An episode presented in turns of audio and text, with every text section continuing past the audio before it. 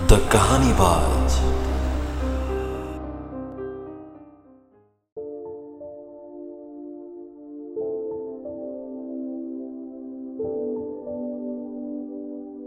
स्वागत है आप लोगों का एक बार फिर से द कहानीबाज के कहानियों में। अब तक आप सुन रहे हैं टोपाज।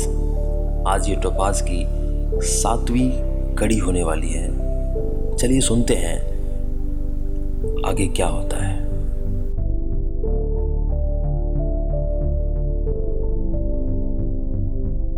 केशव की डायरी में कुछ हिस्से लाल पेन से लिखे हुए हैं। मुझे लगता है कि शायद ऐसा इसलिए है क्योंकि लाल पेन से स्कूल के टीचर लिखते हैं। लाल पेन से नीले पेन का कुछ भी लिखा हुआ काटा जा सकता है क्योंकि लाल पेन से कही हुई बात वजनदार होती है, या फिर ऐसा सिर्फ इसलिए भी हो सकता है कि उस समय उसके पास नीली स्याही का पेन नहीं रहा होगा।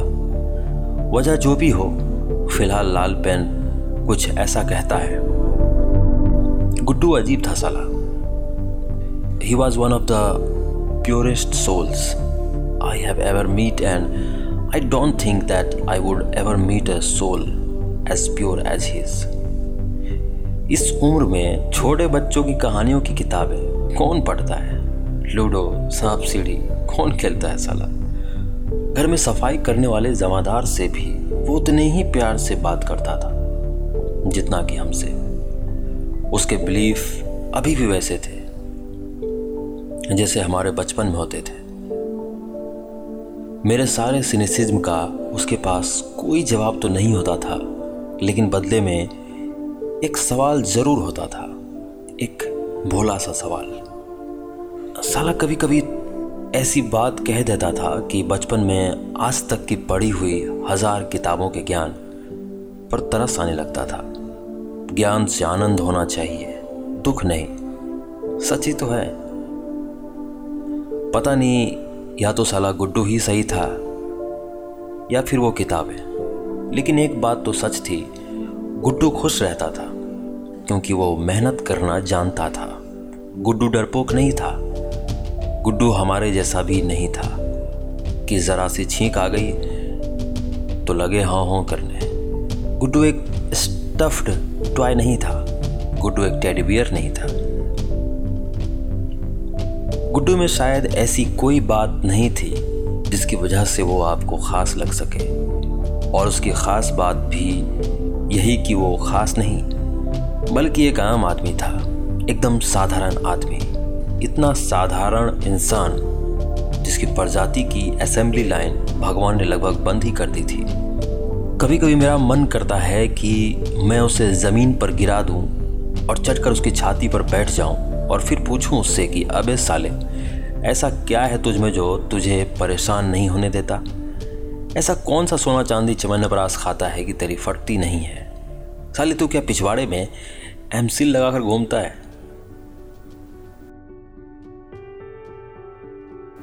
जब हम यहाँ आए थे तो हम भी गुड्डू जैसे थे। छाती उमंग से फूली नहीं समाती थी, जैसे कि छाती के गुब्बारे में किसी ने तबीयत से फूंक मार के हवा भर दी हो। लेकिन जैसे जैसे कमाने खाने के चक्कर में फंसते गए, हर छोटी बित्ते भर की कौड़ी भर की चीज़ से हमारी फटनी शुरू हो गई। आश्चर्य होता है हमको कि ये गुड्डू ऐसी कौन सी प्रजाति का है जो इसकी फटती नहीं है, ना पड़ोस के लोगों से, ना समाज से, और ना अपनी खुद की लादी गई उम्मीदों से।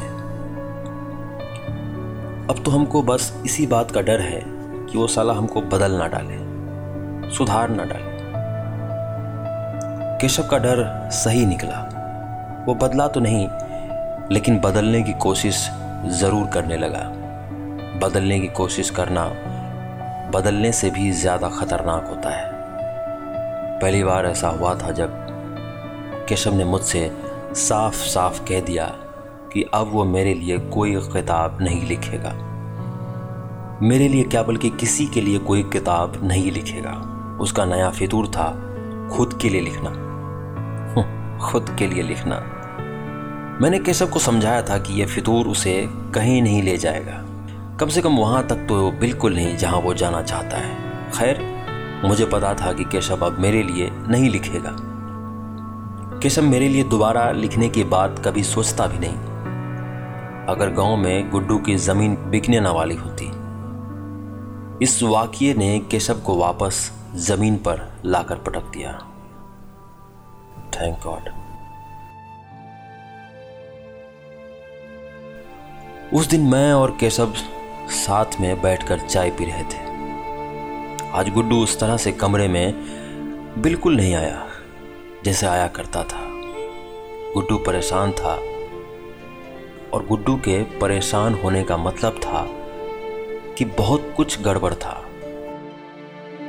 मुझे याद है जब उसे नौकरी से निकाल दिया गया था तब मैं केशव के साथ ही बैठा था।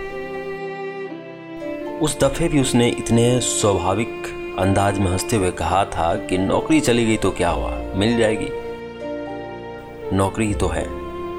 तब केशव चिढ़ा भी था क्योंकि उसके हिसाब से गुड्डू इसलिए फैंटम बन रहा था क्योंकि उसका ठौर ठिकाना और दाल रोटी केशव के घर फिक्स हो चुका था। लेकिन आज गुड्डू सच में उलझा हुआ था। गुड्डू के पूछने पर वो बस इतना ही बोला, हमारे गांव पर घर की ज़मीन बिकने वाली है और हमें जाना होगा। केशव कुछ भी कहता तो गुड्डू का यही जवाब होता, हमें कुछ नहीं पता, बस हमें घर जाना है। केशव ने उसका कॉलर पकड़कर उसे ऐसे जकड़ लिया जैसे उसने उसका कॉलर छोड़ दिया तो वो बस अभी घर चला जाएगा। और केशव उसे किसी भी हालत में घर वापस नहीं जाने देना चाहता था।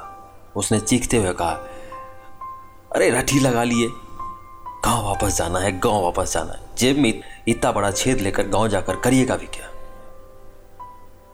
जाना है तो जेब में पैसा लेकर जाइएगा, नहीं तो ज़मीन भी बिक जाएगा और वहाँ लगे हाथ मंडी में आपको भी चढ़वा दिया जाएगा। कई अम्मा से कि आप कुछ जुगाड़ कर लेंगे, इत्मीनान रखिए, हम मदद करेंगे आपकी। आपके वहाँ पहुँचने से पहले तसल्ली पहुँच सकती है, वहाँ फोन लगाइए और कहिए कि आप पैसे भेज रहे हैं। गुड्डू को पकड़कर केशव बोलते बोलते एकदम हाँफ रहा था, जैसे एक अस्थमा का मरीज अपने इनहेलर को जकड़ कर बैठा हो और कोई उससे उसका इनहेलर छीन ले जा रहा हो। मुझे कभी समझ नहीं आया कि गुड्डू के लिए केशव के पागलपन की क्या वजह थी। वैसे बर्ताव कर रहा था जैसे उसका आखिरी सिपाही भी ढहाने वाला हो। खैर, गुड्डू रुक गया। केशव ने चैन की सांस ली। चीज़ें जितनी जल्द सुधरी थीं उतनी ही जल्दीबाजी में बिगड़ती दिख रही थी।